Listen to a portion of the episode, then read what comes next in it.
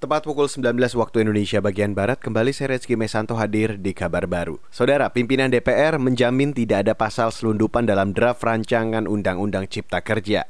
Sebelumnya, dugaan muncul karena sepekan setelah diundangkan, DPR masih belum menyerahkan draft rancangan undang-undang ke pemerintah. Di samping itu terdapat beberapa versi draft rancangan undang-undang yang beredar di publik. Wakil Ketua DPR Aziz Syamsuddin mengatakan, ada perbedaan tebal halaman dalam RUU itu karena naskah harus dirapikan sebelum diserahkan ke Presiden Joko Widodo. Karena apa? Itu merupakan tindak pidana apabila ada selundupan pasal. Berkaitan dengan keterangan Bapak Sekjen bahwa kemarin ada 1032 halaman, kenapa hari ini 802 halaman? Bahwa 1032 itu kan rumors yang berkembang pertama. Kemudian pada saat pengetikan draft final untuk menjadi lampiran sesuai ketentuan Undang-Undang Nomor 2 tahun 2011 yang akan dikirim ke pemerintah itu harus menggunakan legal paper secara resmi sehingga proses pengetikannya adanya di pihak kesekjenan. Wakil Ketua DPR Aziz Syamsuddin mengatakan setelah naskah rancangan Undang-Undang Cipta Kerja dirapikan Sekretariat DPR,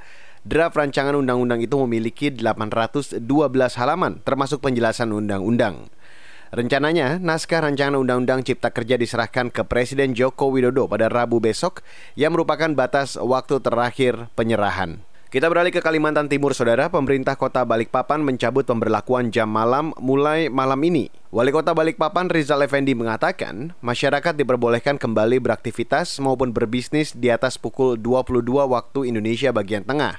Namun dia mengingatkan masyarakat agar tetap menerapkan protokol kesehatan. Jika ada yang melanggar, maka aktivitas berjualannya akan ditutup. Iya, artinya sudah kita cabut surat edaran jam malam, sekarang boleh berjualan, ya terbuka. Hanya protokol kesehatannya tetap, jadi tempat duduknya, hand sanitizernya, maskernya, berkerumunnya tetap harus dipatuhi. Ya, tetap dipatuhi. Tidak boleh kursinya yang tadinya sudah berjarak tahu diubah kembali bisa rame-rame. Tidak begitu. Itu tetap harus di akan kita tertibkan kalau ada pelanggaran. Wali Kota Balikpapan Rizal Effendi mengatakan jam malam dicabut karena grafik penularan COVID-19 di wilayah itu sudah turun di bawah angka 1. Rizal Effendi menegaskan tempat hiburan malam masih belum diperbolehkan beroperasi.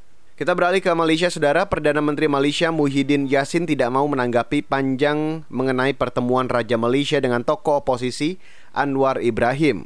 Dalam pertemuan hari ini, Anwar Ibrahim meyakinkan Raja mengenai dukungan mayoritas dari parlemen untuk membentuk pemerintahan baru. Perdana Menteri Muhyiddin mempersilahkan Raja Malaysia mengambil keputusan. Menurut Muhyiddin, apa pun keputusan Raja selalu didasarkan pada konstitusi. Mengutip Reuters, Muhyiddin mengatakan ia kini akan terus konsentrasi menangani pandemi COVID-19 dan pemulihan ekonomi. Dan saudara demikian kabar baru pukul 19, saya Reski Mesanto.